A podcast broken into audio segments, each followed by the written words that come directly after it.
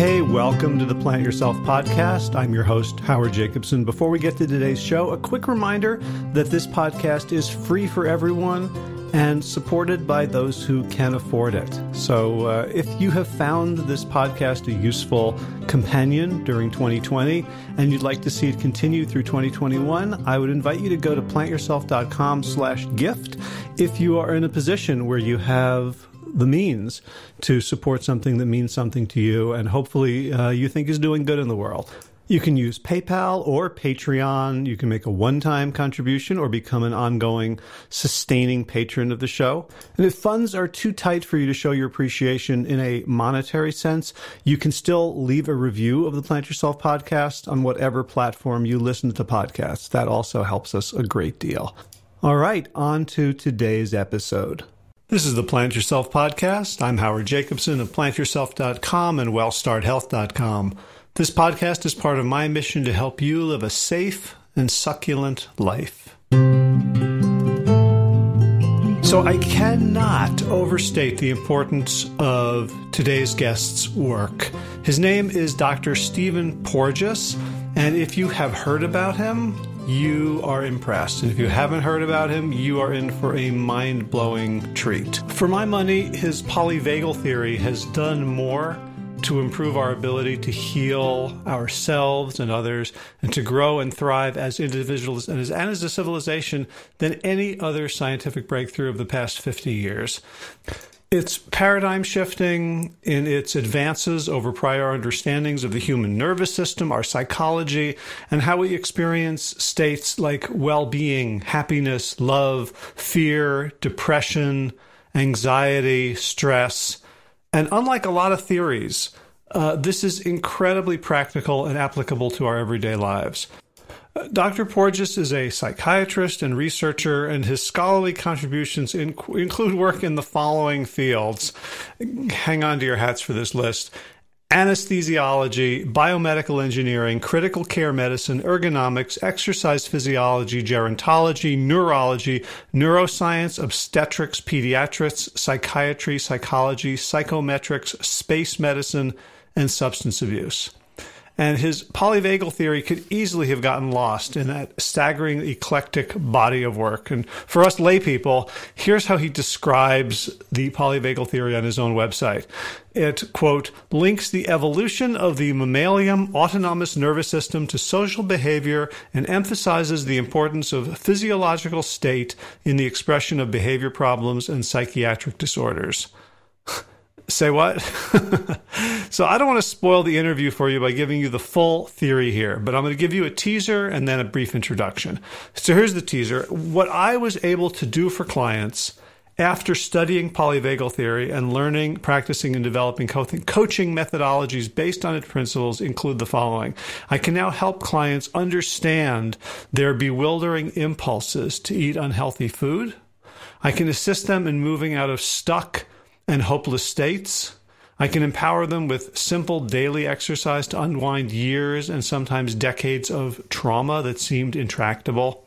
I can show them that their emotional roller coasters of rage, depression, anxiety are perfectly understandable and have been life saving, allowing them to gently explore other more appropriate responses to life in the present.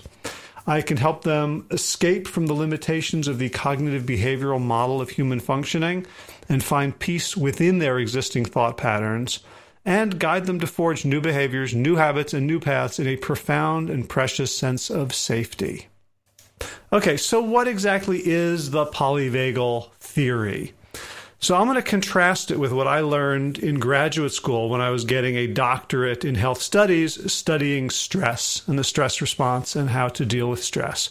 So what I learned was that there are two systems in the body, both part of the autonomic nervous system. There is essentially fight or flight or relax. It's kind of an on off switch. And fight or flight is the uh, sympathetic nervous system and it amps us up and it gets us ready to like run away from predators from saber-toothed tigers or to lift cars off of infants uh, or you know to to fight if we're cornered. And i learned that this is bad because in our modern world, we don't really have those kinds of stressors much anymore. And so it's just sort of this, this vestigial response. And when we think incorrectly and we get stressed out by things like alarm clocks, traffic jams, emails, um, ambiguous looks from strangers, then we're living in this constant state of stress. And the important thing is to de stress by invoking the other half, the parasympathetic nervous system, which we can do through breathing, and most importantly, through reconceptualizing those stressors. So simply to recognize, oh, the traffic isn't a stressor, and how silly of me to think that it was. You know, it's this artifact of our brains. And once we realize it, once we we stop making these mistakes, oh, it's just an email. Am I really in danger here? No, I'm not. There's no point in my body to get involved. We can manage stress. What we're going to discuss on this podcast, the polyvagal theory, says that things are not so simple and they're not so black and white. So there's a concept in biology of default hierarchies.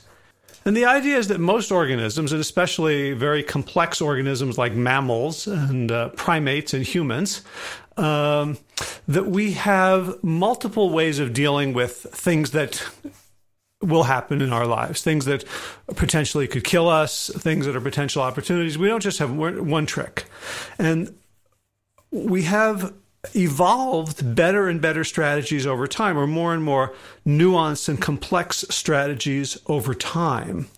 As we've evolved from less complex into more complex organisms.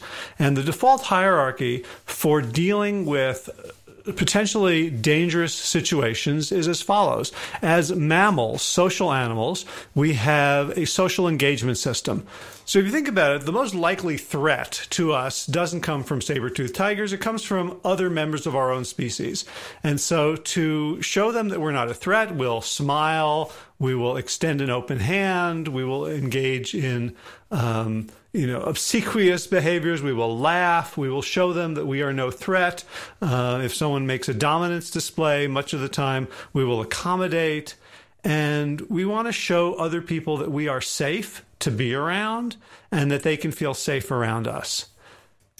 If that doesn't work, we fall back on an older system, which is also in reptiles amphibians and bony fish. And that's the sympathetic nervous system that we talked about that uh, allows us to do the fight or flight response that mobilizes us. So it's not necessarily a response to stress or a negative, it's simply a, a thing that mobilizes the body. And we can have mobilization along with social engagement. So when we're playing sports or playing of anything, when we're actively engaged with other people and feeling safe while we're doing it, both of those systems are online social engagement and uh, sympathetic nervous system mobilization. So the question isn't, is the sympathetic nervous system on? And if it is, is that a bad thing? But is the sympathetic nervous system on concomitant with social engagement or with fear? Now, if no, neither of those work, and this is especially the case in people who have experienced childhood trauma, or trauma of any kind, whether acute through an accident, through a, an event in war, some sort of PTSD event, or through neglect or through repeated sort of micro traumas of not having felt safe. We also have a system that we share with cartilaginous fish and jawless fish that's mod- also moderated by the vagus nerve. There's he claims there's three different pathways of the vagus nerve, which is why there's this polyvagal, multivagal. And what he calls this is the immobility or shutdown. So this is the animal in the jaws of death, no chance to run away, no chance to fight because the thing is much bigger or stronger than us, no opportunity for social engagement. And so our best odds at that point is basically to play dead, to become limp, unresponsive, dissociated from our bodies, and wait for the thing to pass. And the key insight that we get into in the interview is that this is not a state that we choose, and we have absolutely no conscious control over which neurological state we happen to find ourselves in. So, to give people various psychological, cognitive strategies to get out of a state is completely missing the point and extremely disempowering and frustrating. So, I think that's enough of an intro to help you jump right into the conversation. And before we do, a couple of quick things. First of all, Josh LaJaunie and I are holding a retreat, a small group, maybe 10, 12 people maximum, in person, three, two and a half day retreat in North Carolina. Yeah. Think of it as an immersive experience, an intensely casual get together where we're going to explore healthy, plant based, movement oriented living. It's for folks who are complete newbies to this way of life. It's also for people who've been doing it for a long time and just want more of a tribe, want a refresher course, want to get inspired, and are looking for either a, a reset or a kind of a turbo boost to to your to your life and to the health habits that underlie it. The dates are November 14th through 17th for this first one. We're also planning a second retreat in New Orleans in March. To find out more, go to sick2fit, and that's the number two, sick2fit.com slash retreat. Second quick thing is coach training starts again in November. And if you want to learn how to be a wicked effective wellness coach, health coach, check us out at wellstartcoach.com. All right, let's get right to it without further ado. Dr. Stephen Porges, welcome to the Plant Yourself podcast. Well, thank you very much. It's going to be an interesting hour. Looking forward to it. Yeah, and I'll say, you know, sort of as, as a, an introduction that the work that you have been developing over the past, gosh, 25 years. I think you you first published in 94. Mm. Um, so 20, 25 years um, has probably been the, the single most important uh, aspect of the coaching that I do. The single biggest thing that I've read, at least in the last 10 years, that has helped me be a, the kind of coach who mm. actually helps people. So I, I, want I want to thank you for that, and just kind of do that as a, sort of a, a teaser, like what we're what we're going to get into today.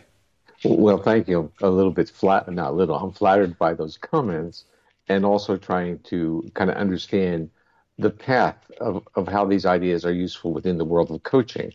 And in a sense, polyvagal theory is giving a map of what it is to be a human being. And I guess being a coach is uh, helping people navigate through that, uh, along that those roads of living. Yeah, yeah. I think there's, you know, in, in some ways we're like therapists, but we, we aren't doing certain things and we're not looking at the past so much as um, helping people achieve tangible things in the, in, you know, in their futures.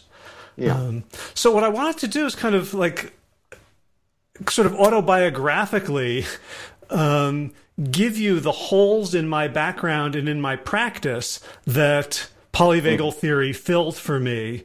Um, and so we can sort of unpack in real time so that people who are watching can understand like why they can't stop eating donuts when they don't want to eat donuts, why they are having trouble getting up in the morning and going for a run when they've said that they want to go for a run. Um, so the first thing I hear from people who come to me for for coaching or people you know in, in groups is, well, I just I don't have enough discipline. I just I just don't want it bad enough. And then because and they're like because they they feel like they should want to make this change, whatever it is, and they find themselves failing. And the maps that they have drawn for themselves, uh, the only explanation is that there's something wrong with me. Yeah. So I wonder if, that, if that's a good yeah. sort of entree uh, into the theory. I think we can start there because what you're really saying is the people that are that you're dealing with are in states of defense and they're just not, in a sense, they're self evaluative all the time, chronically evaluative, and they're fa- failing on those, uh, the markers of that evaluation.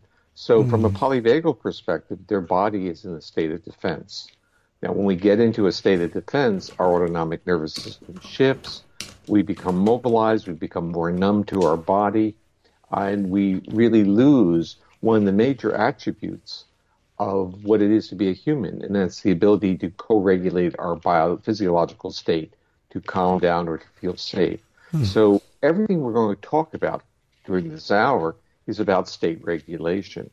And so when you talk about people eating donuts, what are they eating donuts for? People will say, well, I like the taste. But really, they're saying, I need to eat this because it makes me feel better. Mm. And even though there's a, uh, let's say, a sugar hit where they might enjoy the intake, but then they then start losing their ability to control their behavior because they, they're having a glucose surge. So even though they know that, their body is saying, help me out, I'm having trouble regulating. And what we learned from polyvagal theory is that the magic is in the ability to give up defenses and to be having the opportunity to co-regulate with other people. Mm-hmm. so the people who have to be eating the donuts or who are the exercise fanatics or the ones who don't want to get out of bed, when you go beyond the initial surface of what these symptoms or features are, they're not comfortable in the relationships with other people. And the magic about being a mammal is the magic about co regulating, feeling safe in the arms of another, having moments of shared intimacy, which are really the ability to not be defensive while sitting still. And the other thing that we will probably also talk about is whether or not people feel comfortable in the state of stillness. Can they just sit there? Or do they mm. immediately say, I can't sit there, I got to do something? Mm. And in a way, you're talking about people who feel they have to do something, and which means they can't even be in their body, feel their body, respect what their body is telling them, and to just experience a sense of being. Mm. So one thing that I um, I tell my clients is that the very often they feel like I should be able to drive the car. I should be able to, to step on the gas and the brakes and turn the steering wheel, but they're in the back seat. Yeah, but what, what you're saying, and it's a beautiful analogy, um, or is it a metaphor? I'm not sure in this case, but you're treating the body as if it is a machine. And that's what they're saying. They're saying the body should follow this, these instructions, but it's not. And part of what polyvagal theory tells us is that there's a wisdom in our body. It's telling us something. And what it's mm-hmm. pleading, it's pleading to be heard, to be witnessed. And once it's witnessed, its needs changes. This mm. is the paradox. So once you are respectful of your body and you listen to it, it gives up its neediness. Mm. It becomes available. And this goes into this other dimension I want you to think about in terms of a continuum of how people function. Are they accessible to each other or are they vulnerable? So we are basically live along a continuum of accessibility and vulnerability. And what you're talking, the people that you are coaching, or many of the people who are in the coaching world are working with, are people who feel that they are vulnerable and not accessible. And what does accessibility mean? It means that the vulnerability becomes irrelevant. We are always vulnerable, but if we always focus on that, we can never be accessible. And when we're not accessible, we can't have relationships and we can't be truly a mammal which mm-hmm. is this capacity to co-regulate. Gotcha. So um, I'm going to try to you know be a proxy for my for my listeners, but I'm also fairly ignorant myself. So if this isn't just play acting, when you say co-regulation with others, like mm-hmm. have, what's an example of that? Well, when you come into the world as an infant, you can't regulate yourself. You, you can't maintain body temperature. You need to have food. You need to be comforted. Um, so our initial archetype or prototype of co-regulation is a mother with a baby. But we never mm. give that up. Our nervous system always requires that, as do many, many other mammals. Mammals, unlike reptiles, need others to be around. So if we ask people what is their worst fear, it's always going to be a metaphor of isolation, marginalization, and then what is it the other th- people will use terms like no one listens to me, no one sees me, no one takes me seriously. And these are all manifestations of being marginalized. Mm. So, so one, one, one way that the polyvagal theory plays out is through an evolutionary lens. The yeah. idea that, right, like you're a reptile, you can sit on the rock, you can be quiet, you don't need anybody else. But a mammal, or especially a human who's ostracized from the tribe, can't yeah. survive. So, so any sort of marginalization or isolation or even like disapproval.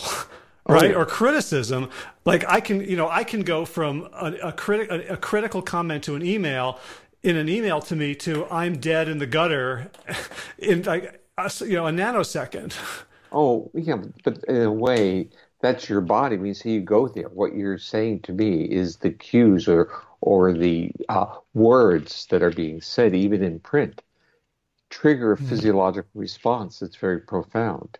and it has with it a stream of visualizations or memories or expectations. And there's certainly things that we could say are unpleasant, and that's what you're saying.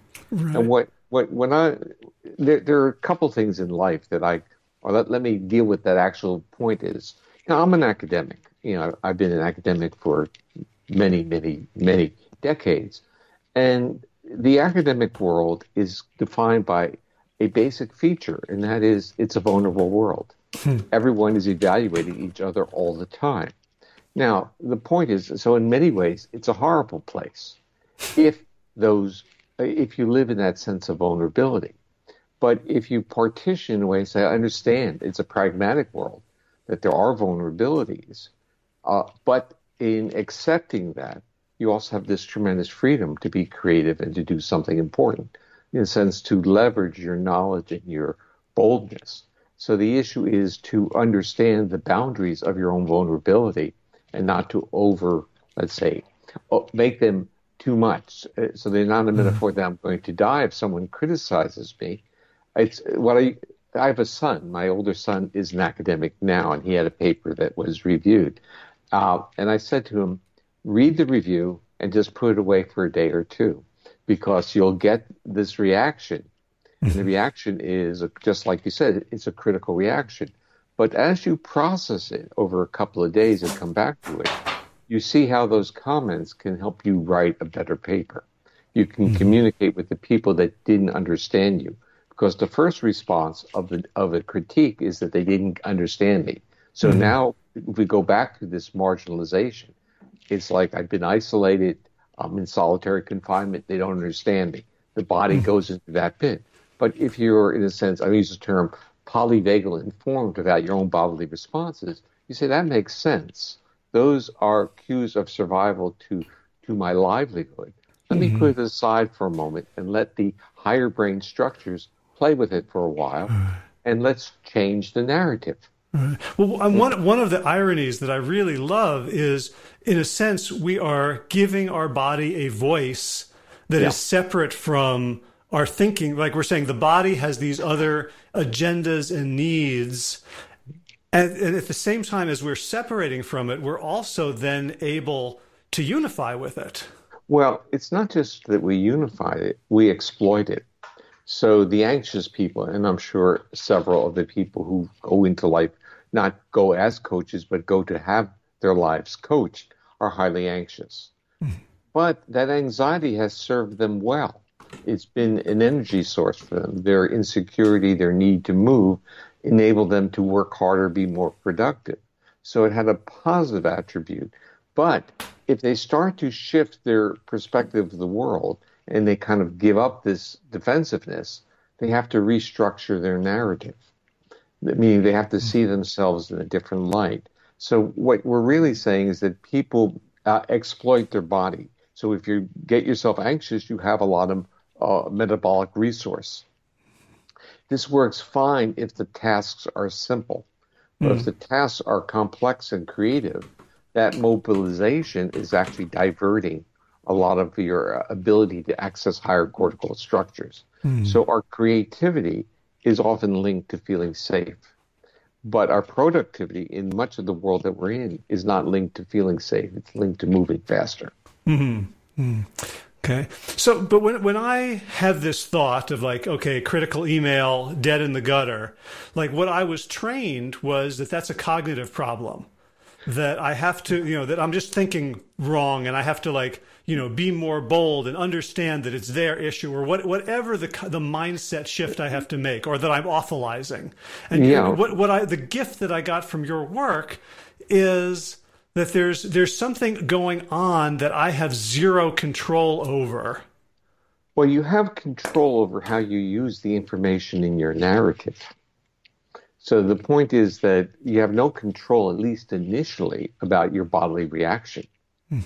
But you have a lot of control about what you do with that bodily reaction. You can say, mm-hmm. well, you know, it's very understandable. The person is basically threatening my sense of who I am. And that's a, that's a powerful metaphor to who I, to my body. Mm. My body is just saying, this is dangerous. I shouldn't be here. So you process that. And now it's a bottom up at that stage. Now, what you do with the bottom up is a top down reflection. And you say, well, uh, this is interesting. I'm reacting to it. I understand why I'm reacting to it. I have some choices I can make. Either I can uh, understand that the, my reaction to it is going to be transitory. It's like I'll put the paper aside for a day and then it will be gone. And when I look at the review, well, it's going to be helpful. So I learned that there's a dissipation of some of these reactions. I learned what's incompatible with those reactions, and that would be like visualizations of very positive things are going to make those physiological feelings incompatible because polyvagal theory tells you about the hierarchy. That if hmm. you have feelings of safety, you can't have feelings of threat. They just dissipate. So visualizations of a loved one, of a child, of a spouse, uh, or a wonderful experience that you've had with others basically downregulates those visceral feelings. So you learn, in a sense, a script that you can deal with. So it's not merely a cognitive behavioral therapy. It starts off with the respect that our body reacts to cues. That's what our body hmm. evolved to do. We we we have a lot of uh, structures in our brain that we inherited from more primitive vertebrates, and we are reacting to that. The question is what we do with that information. Do we say that that information is right and we need to, in a sense, get the hell out of here? And this is what happens to people. Or do we say, I understand why I'm reacting. Can I understand also that there's a time course and things will feel better? Do I take my body and go into a quieter place? Do I listen to music? Do I talk to a friend? Do I have a social interaction with another person? Uh, and what happens with many people who are coming in for coaching is what they'll do is they may eat. They may say, I feel this way, I'll start eating. And what they're doing while they're eating is they're using all the structures that are used in social interaction. So they're trying to do it through ingestion and not through facial expressivity with another person or listening or reciprocal talking. And it's a very inefficient way of regulating state. But social behavior is a much po- more positive one. So we learn that we feel upset, we want, tend to gravitate to someone who functionally witnesses us. But here's the real problem most people are not very good at witnessing. Hmm. They evaluate what's being told to them, and they feel if they're listening to it, it's their responsibility to fix it. And that's not why people tell you things. They don't want it fixed. They want it witnessed and respected that you had those feelings. And that is something that our culture is really very poor with. So when something is bothering you, you tell someone, there's really no expectation for the person to fix it and get upset. The expectation is the person is there comforting you, enabling you to feel better, to process the information, and to rewrite your narrative. But if your narrative now disrupts that person as you tell the story, you don't have a hmm. top down calming experience it doesn't work. Right. You've just you've just upset them. or, yeah, or, that's, that's right. Why would I tell someone my my problems or what happened to me if I'm going to make them if I'm going to hurt them? Why would I do that? And and that is really where the bad interactions occur, where we in a sense may appear to be complaining when all we want to do is be witness. We just want to be mm-hmm. heard, and we don't want anyone to fix it. We just want to say, "Oh, how are, are you okay now? Yeah, mm-hmm. that's it. Nothing. Right. Right. So, you know, to, but to take that that example of, so I get the upsetting email, and yeah, I immediately want to eat. Right. And yeah. so, so the more I do that in my life, the more that becomes my conditioned response. Then I discover that this idea of these these cognitive, you know, dysfunctional thoughts, and so yeah. now I'm I'm bad or broken or wrong. Yeah. And, and the, the, well, what polyvagal theory gave me was this molecule between me and the thoughts like okay this is a physical reaction that i didn't choose it's a very natural one and yeah. and it's it's now it's now potentially maladaptive. It's it's now is not serving me, and so now I get to apply these cognitive techniques in a much more gentle and kind well, way to myself. Yeah, well, the first point is really that behavior is not bad. Behavior is behavior, and reactions tend to be adaptive, at least in the short term, but they may appear to be more, let's say, uh, less adaptive I was going to use the word pathological, but we don't really mean that, but less adaptive if we get kind of locked into a, a script of always reacting defensively. Uh, the other important point is to think in a different way. We normally have been taught to think in terms of input output stimulus response SR relationships. And even cognitive behavioral therapy is based upon those principles. But what polyvagal theory says is don't think so simplistically. That's not the way it goes. That's not how we experience life. We really experience life as a SOR uh, model or stimulus organismic state response. And for those of you who, who took courses in psychology, the physiological state is our intervening variable. It determines what the stimulus will create as a response. So the same stimulus in one physiological state produces a fine behavior. In another one, it's reactivity. So depending upon how we feel, the example with your email would be is if you're with a group of friends and you feel really supported and you read that email, it may just kind of like float off of you. Mm. But if you're by yourself and you start ruminating and thinking about it, you feel your vulnerability. So you don't have that co-regulatory capacity or um, attribute of the other person in your life. And so your physiology now becomes more reactive. So, um, I think this might be a good time to kind of go go into some of the the pillars of the theory themselves, because this this idea that our state or the organismic state determines things, and that we have we can have influence on the state, but the state as it is is making choices for us. Well, let's reframe that and say that in different physiological states, we have different uh, emergent properties. We have uh, a different probability of certain behaviors to occur, not that they're causal. So if I'm in a state of sympathetic activation, highly mobilized, um, uh, people might feel it as a, a pervasive feeling of anxiety. Their muscles might be tense. It doesn't mean they're going to jump at someone, but if certain cues occur, they're more likely to jump on someone and be reactive mm-hmm. to misinterpret cues because they're less their nervous system has tuned it has been tuned to detect neutrality of facial expression and vocalizations as negative.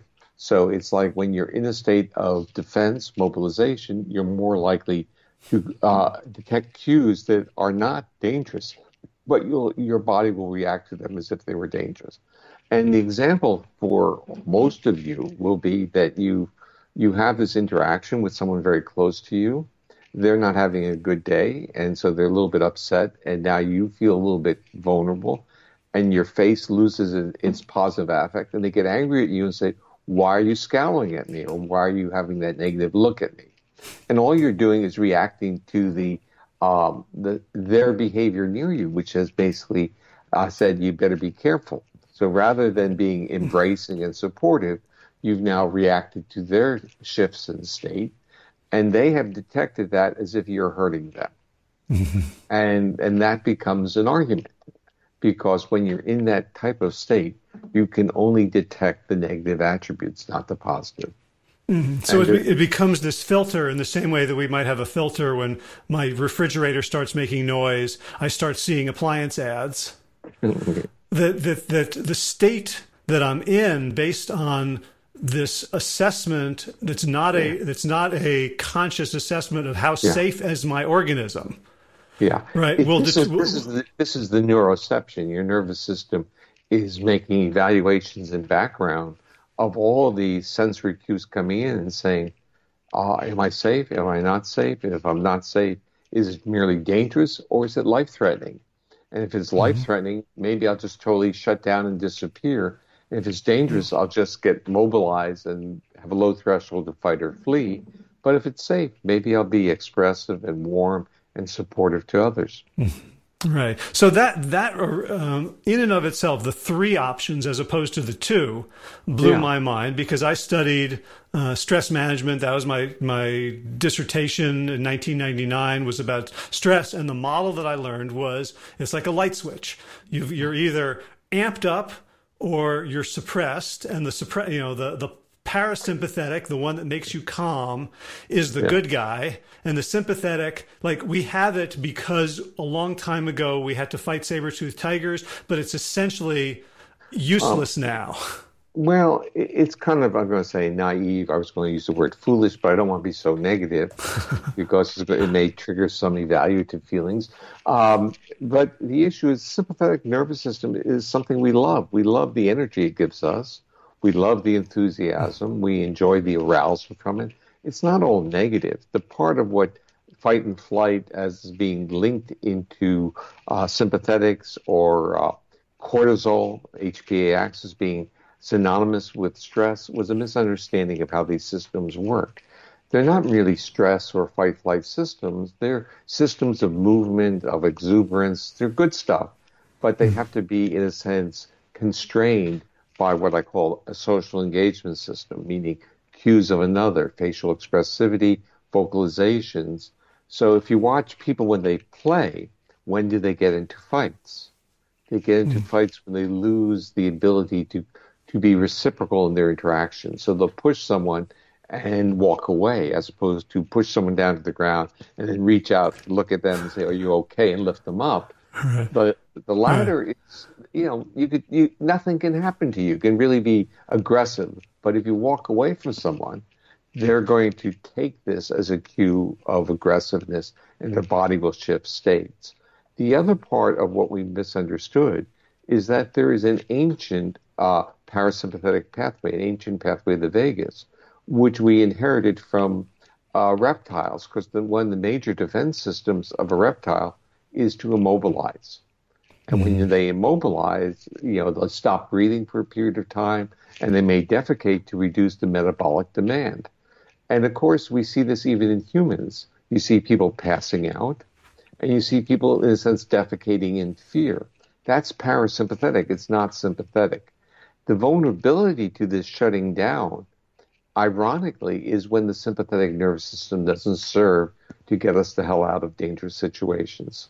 So it's like through restraint and physical size differential, uh, physical abuse, the body starts to shut down. And the irony now is our body, at least the autonomic nervous system in our body, is hierarchically organized. And what that means is that the newer circuits uh, inhibit the older ones from going into defense. So our new uh, mammalian myelinated vagal circuit that's linked to facial expressivity, uh, intonation of voice, keeps our sympathetics and the older vagal circuit serving us for homeostatic function, keeps them out of defense. That's why healthy people have certain uh, parameters of vagal regulation, and that's why socially connected people are healthier because it keeps their autonomic nervous system in states that support health, growth, and restoration. Right. In other words, they're not they're not um, spending all their budget on the on military. Well, Right. yes. The the one that I used to like was Star Trek, and where where they said, you know, the defense shields are eating up all our energy, and functionally, this is how humans work as well. So when they're in states of defense, uh, it's eating up their metabolic resources, and they and it's not an efficient way. It's metabolically costly to them, and it interferes with their health. So the irony is when we're accessible, when we have the capacity to feel safe with others, the autonomic nervous system can do its job. It can support the homeostatic processes of health. And when we are more defensive autonomically, we have all those comorbidities, including gut problems, irritable bowel problems, um, anxiety. So you start getting this cluster of, of mental health and physical health problems that were viewed as if they were unrelated, but it's really your autonomic nervous system shifting into states of defense, and these are merely the emergent properties. Right. So a lot of the people who who come to me for coaching tend to be morbidly obese, so 100 pounds or more overweight. And, you know, as, as a, my colleague Josh LaJaunie, who used to weigh 420 pounds and lost 230 of them, um, likes to say, like, you don't get to be that fat by just because you like Burger King. Right. That, that almost all of them we discover or will, will let me know that they had trauma in yeah, their childhood, yeah. the kind that you mentioned, where there's the fight or flight did not work because they were being overpowered or mm-hmm. restrained. Mm. Um, you have your story of, of, of your your freak out in the MRI, right? I used to be a school teacher, so we would take the hyperactive kids and like force them to sit down, like yeah. you know, terrible things that I'm I'm ashamed of. And uh, now well, it's because we interpreted all behavior as intentional. And that's where we have to stop. We have to say that our behavior is in response, often in response to our physiological state, and it tends to be more reflexive than intentional. Mm. Right. So, so that when uh, when people understand that the thing that happened to them yeah. is affecting what they can do when they get that email, like it, it, it affects how they see the world. It affects when they when they're in traffic, how they interpret traffic as a personal affront, as a danger, as a as a danger that that, that some that, that one of the you know one of the saddest parts of the theory for me is that it's hard to get out of what you call collapse or dissociation or fold that mammals yeah. don't really have a, an easy way to bounce back from a trauma like that. There's a real reason for for that, and I had developed this acoustic intervention. It's basically uh, uses vocal music, but computer alters it so you really have the essence of safety coming out in vocal cues, just like a mother's lullaby. Mm-hmm. And it was working great with autistic and with children. Uh, they became, many of them would become spontaneously social and engaging auditory hypersensitivities were greatly reduced. And then we start moving it into the world of trauma. And this was extraordinarily interesting because some of the people, you know, basically uh, it had miraculous effects. But with others, they would have an initial reaction, which was, oh, I feel safe. And then there'd be a rebound from that. Hmm. And, it, and the rebound was, if I'm safe, my body's going to be vulnerable. So they're now do, using, in a sense, top down mechanisms. We're really saying to them, in a way, I better get the hell out of here because this is dangerous. So hmm. if I calm down and I allow myself to be open to others, I'm going to get hurt again. So the the visualizations and the higher brain structures associations with a body that was now safe and calm was now very reactive and defensive. And we see this. So when we talk about the morbidly obese who have trauma histories, we also find out with addiction. Many people who have addictions uh, have trauma histories. And the part uh, that's similar is that if their bodies start to calm down, they they have to mobilize. So they do high risk behaviors. They have to keep moving because if they sit still, they're going to be vulnerable. And this is what we start to learn from the acoustic intervention called it's called the Safe and Sound Protocol. And now we have trauma therapists who are working with it in, in a way that enables people to learn about their body responses by titration, doing it much slower, allowing them to rather than going through five one-hour sessions uh, to, and on five sequential days, it may take them two or three weeks to go mm-hmm. through a few minutes and let their body literally resolve uh, its own reactivity. Where first they become aware of it. Now, the interesting part is in the normal life of most of these clients, when their body has that reaction, the immediate thing they do is attribute the causality to the person in front of them. So they feel, but with the music, they know it's not the person in front of them. So it's a very, um, it's a very educational way to learn about one's own body's reactivity. Mm-hmm. The the other point I wanted to bring up is that the act of ingesting to regulate state is just very inefficient. It's using the same sensory and motor components that we use in social behavior. So when we use the muscles of the face and we uh, vocalize, the sucking, swallowing, and breathing use the same mechanism. So when babies who come into this world have difficulties in suck, swallow, and breathe, those are the same individuals when they get older who have social engagement behavioral problems. Now, the interesting part is that ingestive behaviors early in life it happens to be a major pathway for regulating physiological state. But when people, not when people, when babies even get to the age of six months, the social behavior of the mother making eye contact and engaging is more powerful than the food. Mm. So, so we, we can see in infants that acknowledgement or witnessing or reciprocity becomes the, the most powerful variables of co-regulating over and above ingestion or feeding. And what's happened with the morbidly obese is they didn't have that. They didn't have states of trust and safety. And the only pathway they had for regulating state was through ingestion. But ingestion just is not that efficient a pathway. Mm-hmm. And then I guess when you combine it with you know the, the the aspects of our culture that are I would say antithetical to you know human growth and development, including isolation, competition, and the artificial foodstuffs that we're oh. that we're given. It's it's hard to it's you know you're facing something very large when you when you try to stop eating your donuts. Right, and I mean the the interesting thing is we've kind of grown up with a belief that uh, a nutritionist can create a cocktail and that's all we need. But ingestion is a much more complicated behavior. It requires chewing, a degree of sucking. Uh, it's a whole oral motor exercise. It's a neural exercise that helps us calm down. That's kind of missing in our understanding. We think of nutrients, we don't think of the ingestive pathway as being an important component of our state regulation. I would basically uh, focus on one major point. Everything about our lives is about our ability to regulate our state. And everything I think about what coaching is about is about helping people regulate their state. Yeah. And, and they can never yeah. regulate their state if they're bathed in a sense of shame, blame, or failed evaluation. Meaning that if they're in that state, that's a state of defense. And you're not going to get anywhere in a state of defense. That has to be moved. And the cues to get out of that are cues of love and trust.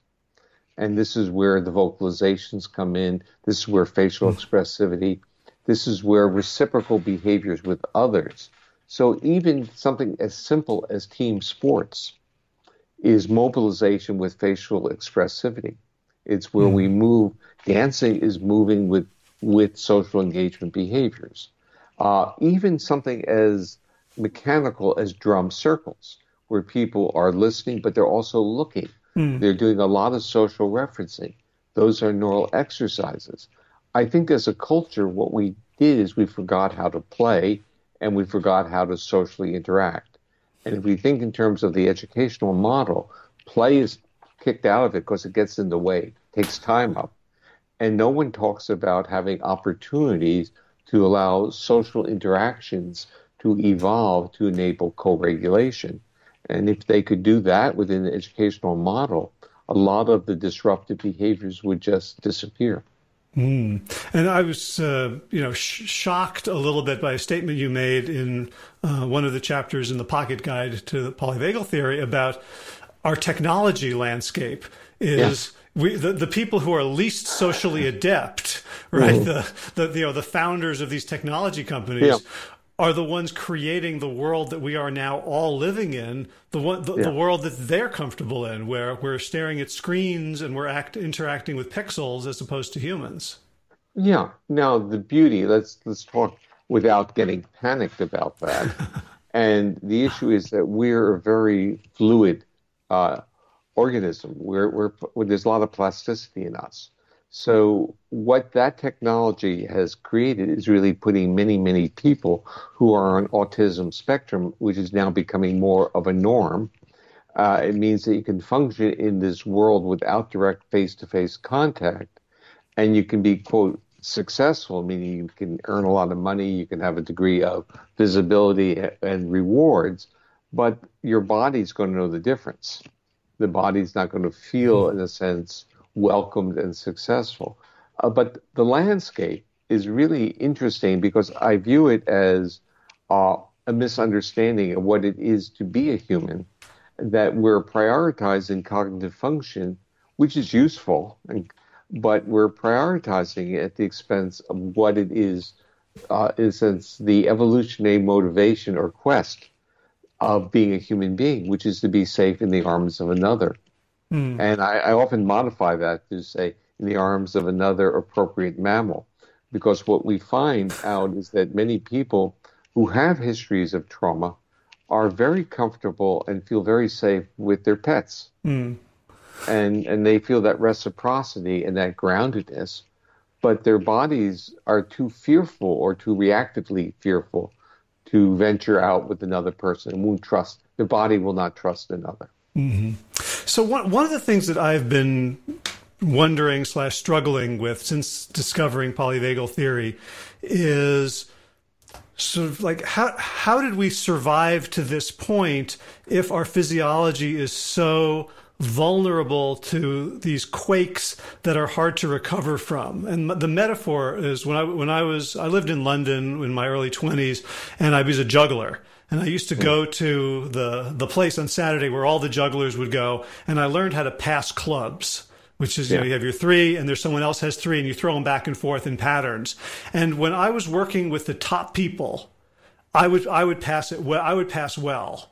But as soon yeah. as someone with with my level of ability, the clubs would be all over the place. We get hit in the head. Like you yeah. need you needed like the system needed that co-regulation.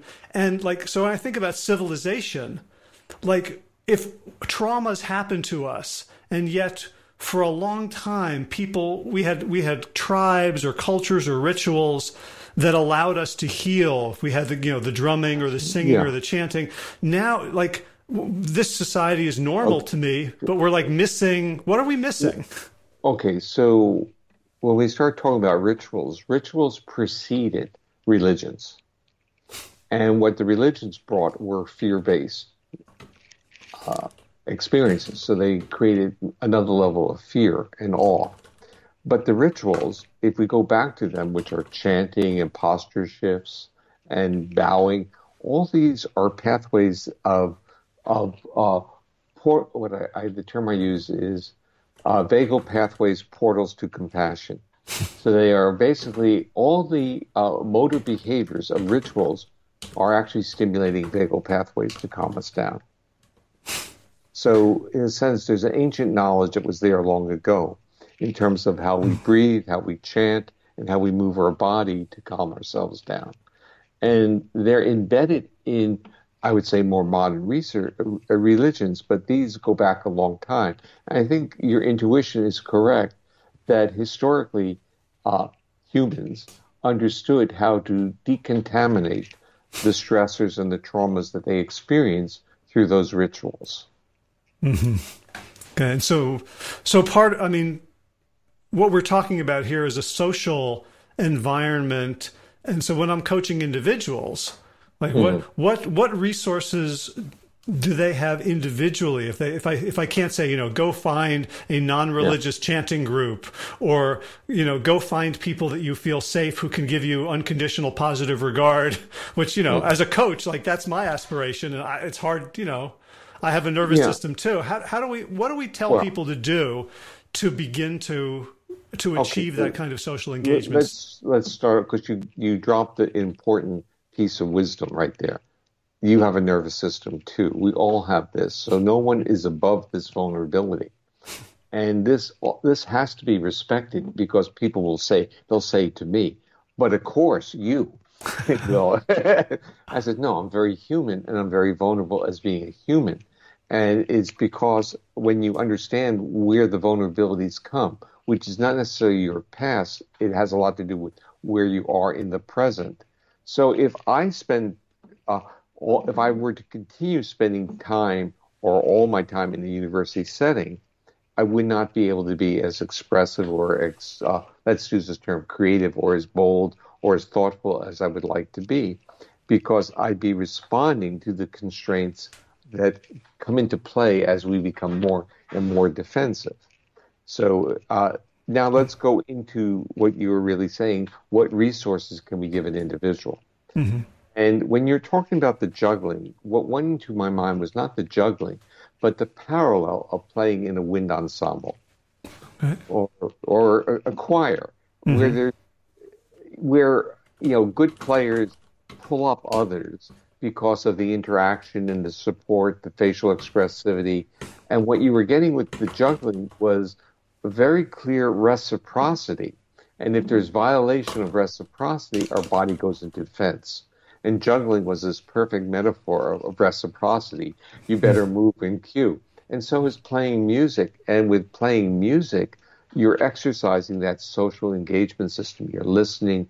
You're, if it's a wind instrument, you're blowing and breathing.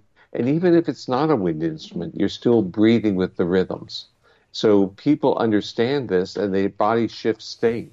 We just don't have enough experiences in our day to day life of having these opportunities. Even team sports. So let's go back. What can you actually give people? You give them breathing instructions. The interesting part is it's as if like here we are this complex, vulnerable organism, and we've just kind of discussed about the vulnerability. Uh, and a lot of it we've been emphasizing is that it's not voluntary, it's our body's reaction. Well, there's a beautiful thing. There's some things that we can do that are both voluntary and involuntary. That is breathing. Breathing can be a voluntary action, but hopefully it's involuntary most of the time, or we wouldn't mm-hmm. be here. but we can modify it. So, what we learn from our physiology is if we extend the duration of exhale and we start even pushing down on our diaphragm when we breathe, we increase the vagal influence on our heart. So, in a sense, we can induce vagal calming by just shifting our breathing pattern. And many people misunderstand it. They say, take a deep breath, and they will just huff and puff and they'll get more worked up.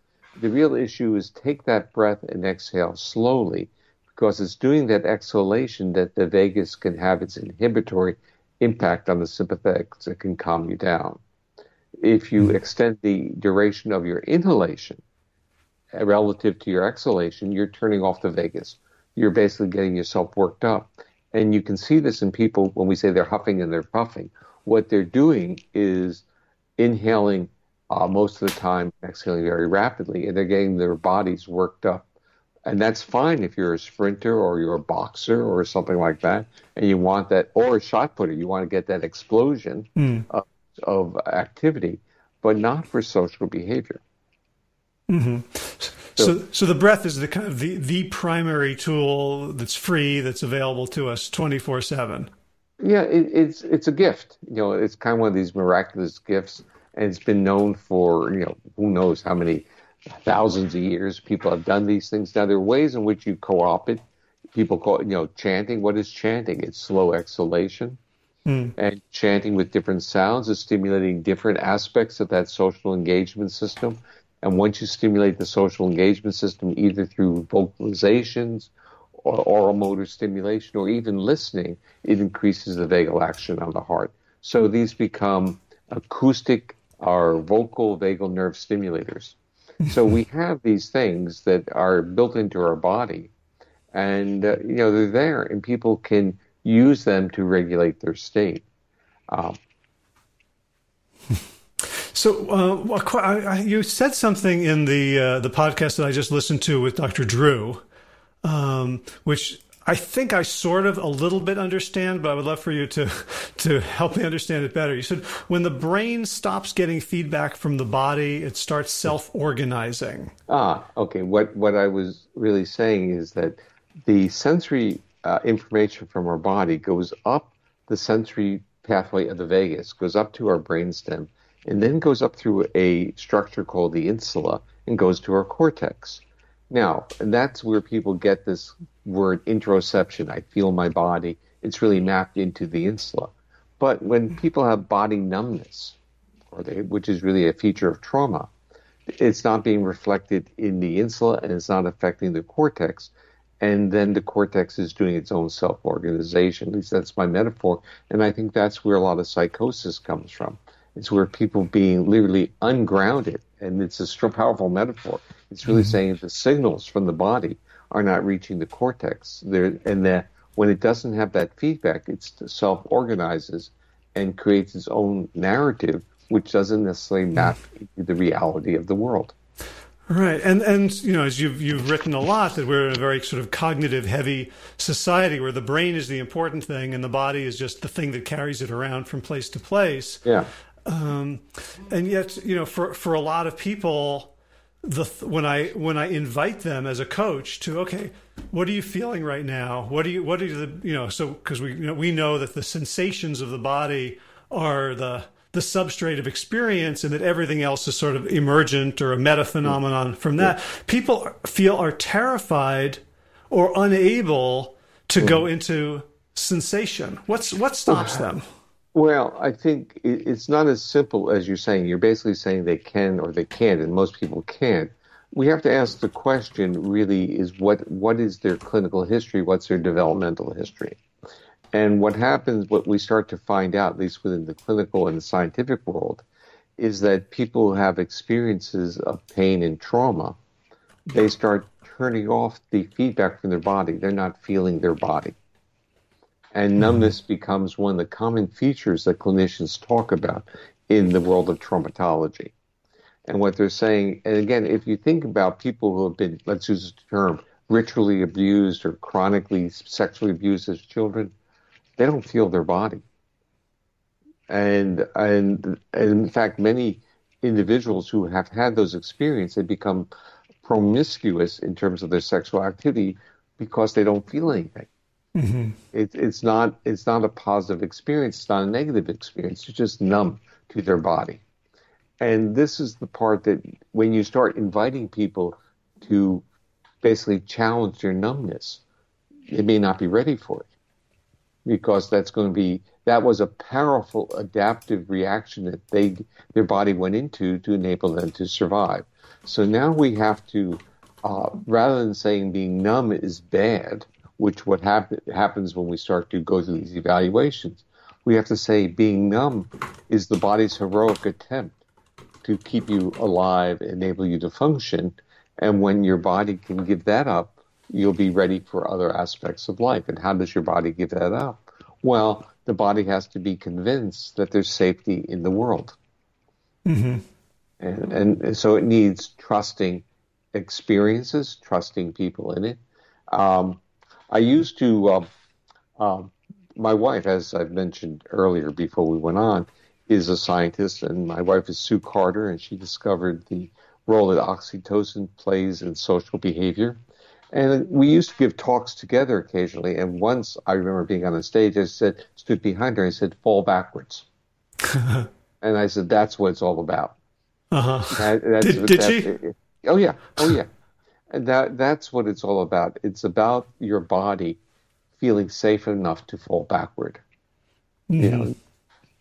Right. So, and, I, and I and I love, you know, like the the the narrative of polyvagal, which is that, you know, the, like when you describe it to people, like every statement just makes so much sense. Like the prime directive of every organism is don't get killed.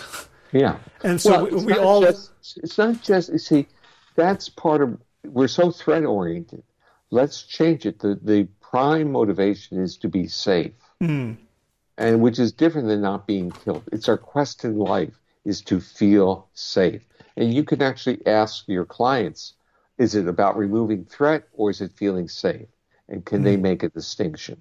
Mm. And we live in a world that is focused on the removal of threat, but safety is more than the removal of threat. Safety is there are cues of trust in the environment, cues that enable you to feel fall backwards. Now, for my wife on the stage, there was no threat. That wasn't the issue. Now the issue is can you feel safe enough to give up your own control? to another person. Mm. Uh, but um, you know, psychologists, evolutionary psychologists, behavioral economists will point out that given an uncertainty, the better bet is to be safe yeah. than is to be safe than okay. sorry, right? Is to yeah, but is, the, to the, look out for threat that may not come, as opposed to be overly optimistic and get killed. Well, first of all, when you go into the world of evolutionary psychology, it's all based upon evolutionary principles uh, selecting on behavior. And that's an assumption that is probably not correct because you can have evolutionary selection on neurophysiological structures that have emergent behavioral properties, but the selection pressure was not on the behavior. So can okay. you can can you explain that for someone okay, so, like me? So so the issue is behavior is a derivative or of our neurophysiology and our anatomy. Okay. But the selective pressure is not necessarily on the behavior. It can be on the organ on the the lower substrates. It could be on the ability to oxygenate, the ability to mobilize. We think in terms of in evolutionary psychology, it's about the behavior as being what is selected on. So, what, what the thing that I do is either going to give me an evolutionary advantage or not, yeah. and it but, turn, but, and it turns out that the thing that I do might just be some epiphenomenon yeah. that's yeah. that's that's correlated with something much more fundamental that is actually being selected for. So I'm I'm just uh, I'm looking at the hood ornament instead of the car. You're getting very close. Okay. vocabulary would, wouldn't fail me. I would be able to explain it a little better. But yes, I think we're confused because we see what's observable, we don't see what's under the hood. Mm-hmm. And the selection can occur on other dimensions and we're merely seeing the observable behavior. And I think that's a fallacy. And I think it becomes also this whole notion of survival of the fittest, which is really what what you were also talking about.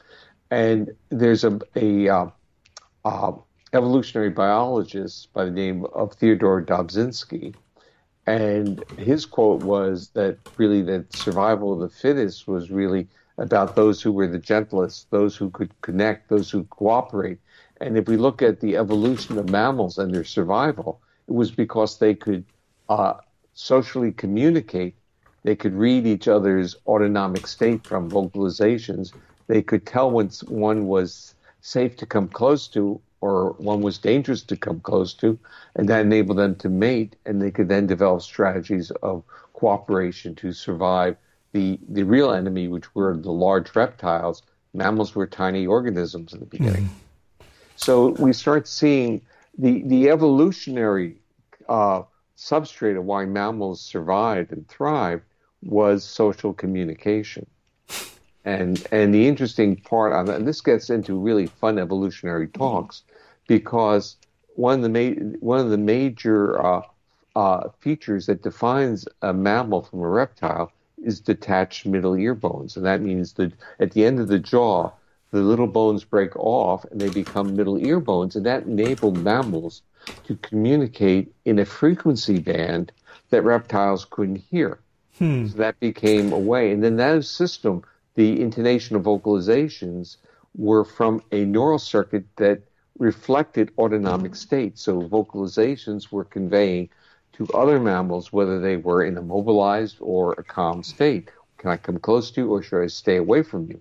We still do that intuitively when with mm-hmm. people's voices. But the other thing that happened when the middle ear bones broke off, then the the brain could expand. And so we don't know, and this is really what I think is a thought question, did the brain expand and those forced the middle ear bones to break off? Or did the middle ear bones break off for the communication and survival that enabled the cortex to expand? So these become examples of not knowing what was the selective pressure, but you can now see the uh, trajectory of different emergent properties of an organism that had detached middle ear bones. Mm-hmm. I know we're almost at the hour, but I, since you brought up the middle ear bones, um, I have been regaling my family for the last several days with stories of you know organ music in cathedrals and an inability to you know that that when you are in a defensive state you literally don't hear voices yeah. as well can we can you talk a little bit about that because i was sure. i was so interested in this you know the safe and sound and if that's available for people to you know on an app or somewhere because it's it's, oh. it's like sounds so cool and promising the safe and sound protocol is an intervention for people with auditory hypersensitivities, but functionally it's an acoustic vagal nerve stimulator. That's how mm. it really works. Right. So if I just and listen to Johnny Mathis, am I getting more or less the same thing? well, there's a difference between what I would call a prosthesis versus a neural exercise. If you listen to Johnny Mathis, you'll get into a state that will make your body feel safe, but it may not, it probably won't develop resilience. Mm-hmm. So, so it will not generalize outwards. The Safe and Sound Protocol is a series of neural exercises in which the demands on the neural feedback of those structures in the middle ear changes uh, session by session. And it's always focusing on the ability to extract uh, functionally the, what I would call the essence of vocal safety, which is the frequencies of a mother's lullaby or Johnny Mathis. You know, there's uh-huh. But so, in other in other words, every, the the predominant thing that we have that our your hearing has selected for is frequencies of safety, and that yeah. all and all the ver, the words are yeah, are sort of icing. They're, they're icing and less important, except in our culture, where we keep arguing that it's what I say is important, not how I say it. Our body mm-hmm. says something different. Our body says it's how I speak. It's how the words sound to me that are mm. important. It's whether I trust you or whether I want to be near you. It's not as much what you say. And if I feel safe with you, you know what? I'll be able to hear what you're saying better. Mm-hmm. So it becomes now a, a compounding mm-hmm. of the intonation plus now the content. And so the Safe and Sound protocol, there's there's a web page people can go to. It's the it's integrated listening systems, and there are now over 2,000 uh, therapists delivering it. It's been out there for about two years. There's a Facebook uh, forum page by uh, a mother of a child that was going to be institutionalized, who's now mainstreamed after this. And, and in her gratitude for this, she created this forum. And there are, I think, 3,500 families now on it discussing what their experience is. Mm. And now it's moving into the world of trauma uh, and we're in a sense revising the uh, training manuals for that to make that so that people are more aware that these cues of safety for a person with a very complex trauma history can literally be associated with vulnerabilities.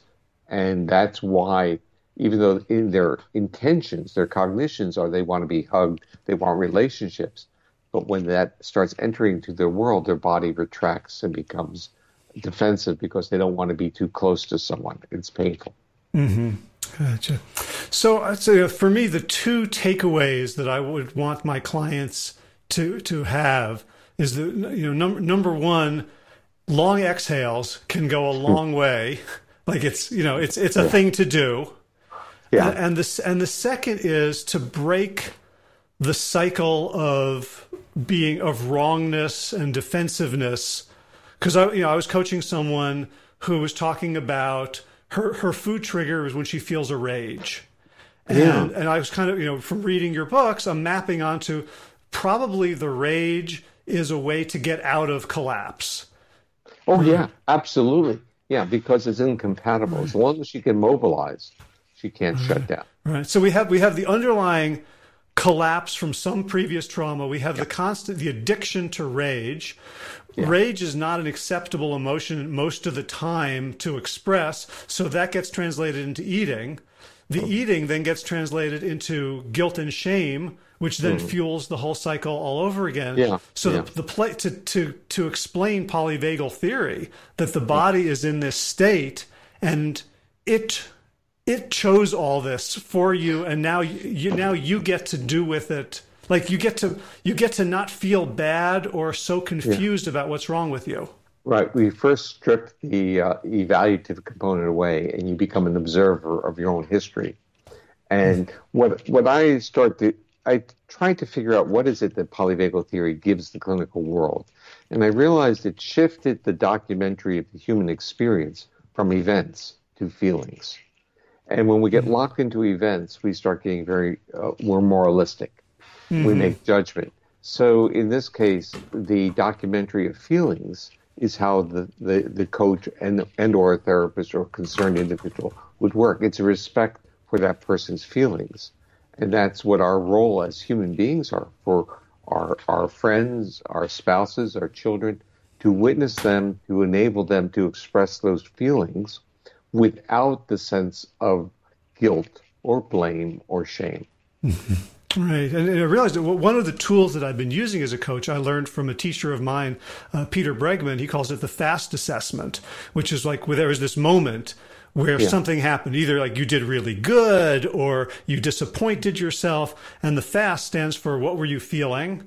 So emotions. Yeah. How are you acting? What was the uh, the uh, you know, the the S is sensing in your body, physical sensations, mm. and T was thinking. And when yeah. I lead people through this, first of all, there's a tremendous resistance to even do it. Like, oh, another another one of those. But once people do it, like it removes uh, evaluation and it simply yeah. goes into the phenomenology of the inner experience. Yeah, I, I would say that's very polyvagal, and it, you know, it's it's what we what we should be doing. We should be acknowledging our body, learning from it, and when we can, once we get that mm-hmm. information, we can be the true leaders of our own bodies that we should be, which mm-hmm. means we respect its vulnerabilities and we respect its its true talents and accessibilities. Beautiful. So for people who want to follow your work, you have uh, you have the the big neuro, you know, the, the textbook, the polyvagal theory. You have the pocket guide to make it more accessible. Um, where else can do you have? Uh, uh, yeah. My favorite book, though, is an edited book in which uh, over twenty therapists wrote about how they embodied or in use polyvagal theory and what they do. And this, there are people writing who are physicians, uh, clinical psychologists, psychiatrists, play therapists, uh, even a veterinarian, mm. a nurse. Mm. And you start seeing how people have taken the ideas and principles and moved it into their own work. It's heavily on trauma, but uh, it's really, it was it's one of those things when it was when the book was done. I edited it with a colleague, Deb Dana, who's also written mm. a book, Polyvagal Theory. I felt uh, it was a wonderful feeling. I had a, both the gratitude to the people writing it and the sense of uh, feeling uh, there's a validation that when your ideas are not only tightly held, but now incorporated in other people's worldviews. So I I like that book. What's it called? It's called Clinical Applications of Polyvagal Theory. It's also published by Norton, and okay. uh, so it would be under Porges and Dana. Okay. It has. I mean, I, I, I, had tears in my eyes by the time I finished reading reading mm. all the hmm. chapters. So, and it has chapters, uh, introductory chapters by Peter Levine, Bessel van der Kolk, and Pat Ogden, who are trauma therapists who brought me into the world of traumatology because I was the scientist and they were the, the clinicians. And it talks about, they wrote, wrote about literally, it was the invitation of bringing me in because I, they gave me the opportunity to try to deconstruct and explain what they were observing. Mm-hmm. And it was, was a wonderful journey for me. Um, mm. People can also get information on my webpage, and that's stephenporges.com. Okay, great. Right. Um, yeah, and the, you know, in terms of like the clinical applications for, as I'm thinking for my audience of coaches, I would say the big takeaways that I'm getting are number one, um, help your clients see that they are not bad or wrong or broken, yeah. Yeah. and number two, uh, re- work on yourself so that you, to, to the best of your ability, at least you're you're clean and like if you have a reaction to own it and to say, "Oh, yeah. that triggered me," as opposed to let me let me hide it and maybe they didn't notice because people they notice everything. Yeah, well, it, it some so like even if you're a therapist and you look at your watch, that's going to trigger a uh, a reaction in your client. They're going to feel like they're they become invisible. They're not yeah. real. Well, that so that these... that triggered uh, an election, I think, right? When uh, I was at '92 in, in the debate when George, you know, George Bush looked at his watch. Mm. Like you know that nothing that anybody said in that debate was memorable except oh he's bored with us. Yeah. Well, you see, the issue is people want to be engaged. They really do. Um, mm-hmm. Yeah. So the coach, the therapist, and the uh, the role is to make the other person feel you're there. It's what's called therapeutic presence, mm-hmm. and and if you violate that expectancy, it's hard to repair it. Mm. Right. Well, Dr. Stephen Porges, this has been such a pleasure for me. I have I have felt very connected and engaged, and I feel uh, the the the presence, and I feel like you've beyond the conversation. What the gift you've given me is to look at my words and be a little bit less evaluative in in, in some well, of them. I feel like you've you've you've shared several examples of. Uh, of of practicing what you preach in terms of not judging, evaluating, or calling things wrong. Yeah, well, your presence uh, on on Skype is also one of engagement. So you mm. you should have a real good journey in doing what you're doing, because the cues come across, and mm. we all know that when people try to uh, manualize interventions or treatments, it doesn't quite work because there's a real personal component, and you have wonderful features. So I just want to mm to tell you that I've enjoyed the interaction. You you must be re- remarkably a remarkable hmm. coach. Oh well, thank you very much. You know, it, it, it reminds me of one of one of my favorite half truths, which is Groucho Marx's comment that if you can fake sincerity, you've got it made. I think you got it. That's it. That that's the real take because you really can't. It's an oxymoron. Uh, Right. Well, again, thank you so much for your time, and thank you for for the body of work that has transformed my life as a professional and has transformed the lives of so many people in in who have been in pain and are finding their ways out. So, well, thank you so much for the kind words. But you know, we're all on a journey together, and this is this is I would say this is my goal or my mission, and I am really appreciative when it becomes useful to others. So, thank you, Howard. All right, be well. There it is in the can and ready for your consumption. I'm so happy to have done this interview, to have gotten to know Dr. Porges a little bit, and to have been graced by his wisdom and his presence. And of course, a special shout out to my friend Glenn Murphy uh, longtime friend of the podcast, multiple podcast guest, who kind of alerted me to polyvagal theory and its importance when I first mentioned it to him, having uh, heard about it in Bessel van der Kolk's book, The Body Keeps the Score.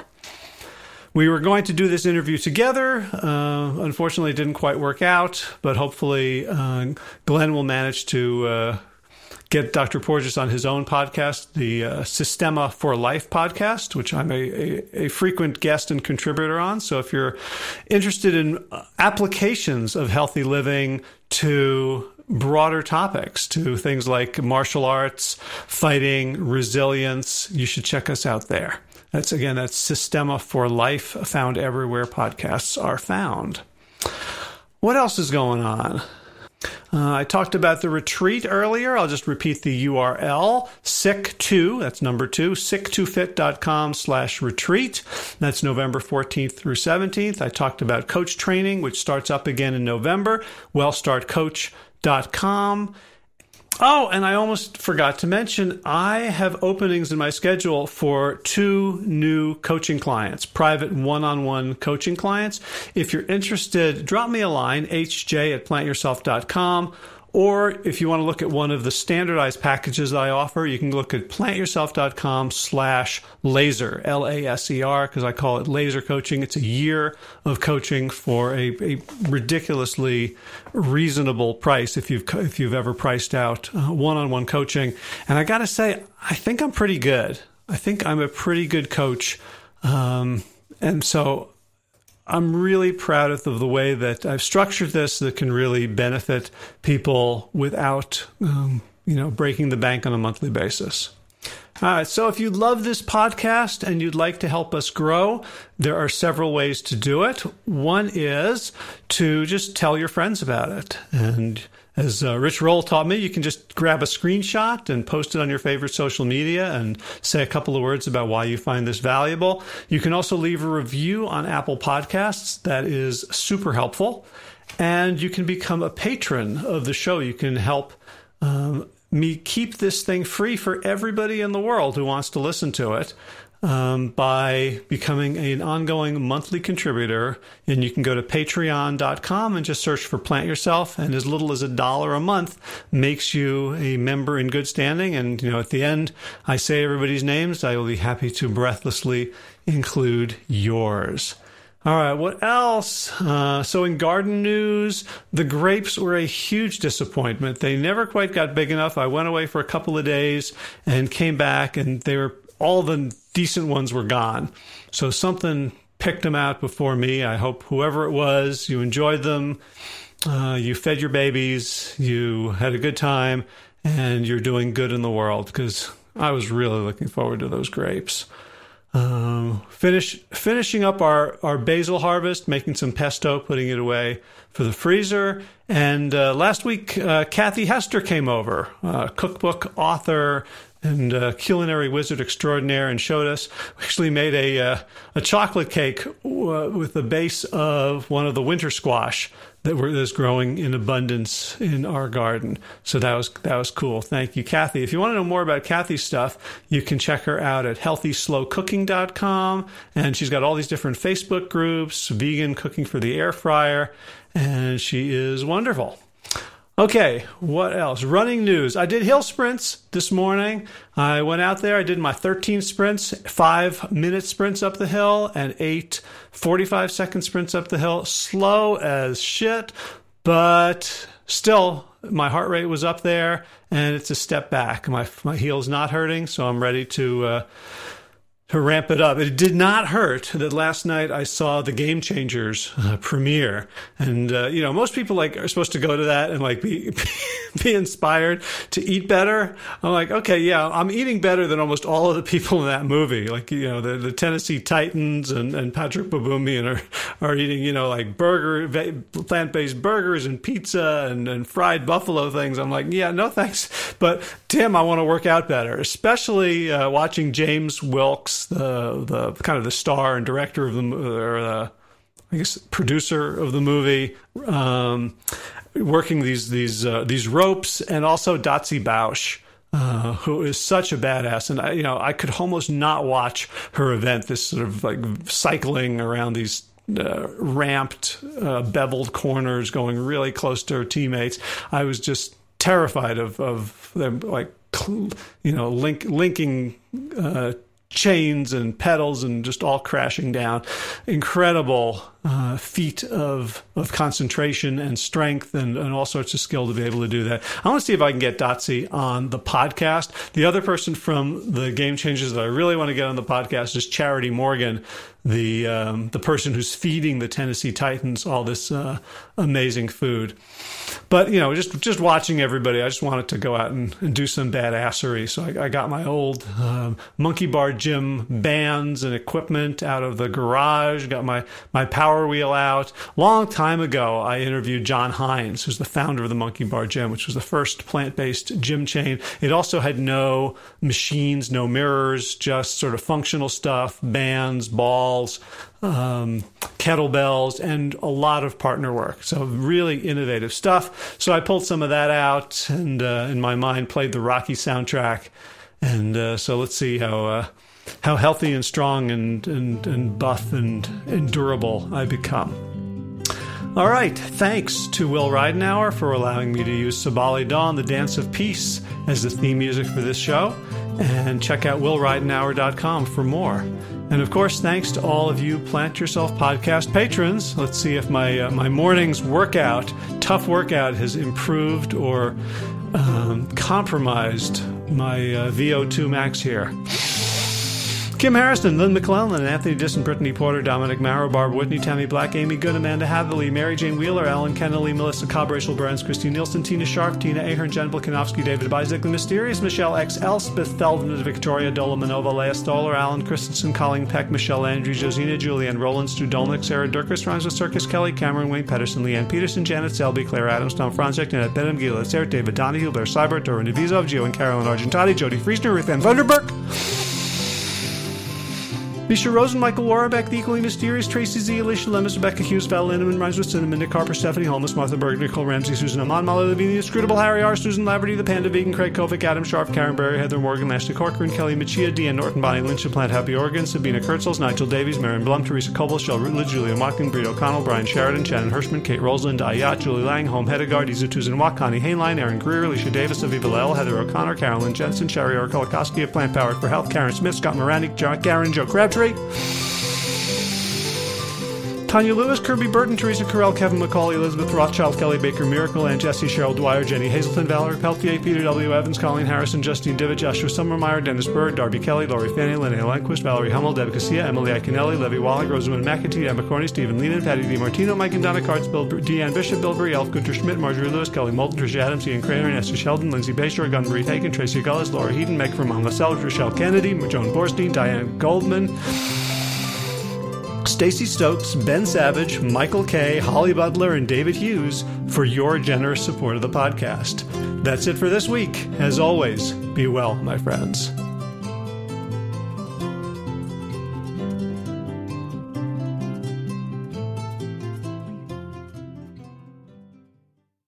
So, if you appreciate the Plant Yourself podcast and would like to help support the mission of the show, there's a few easy ways to do it. One is to just go to wherever you get your podcasts and leave a review. Let other people know about it. Give us some stars, give us some love.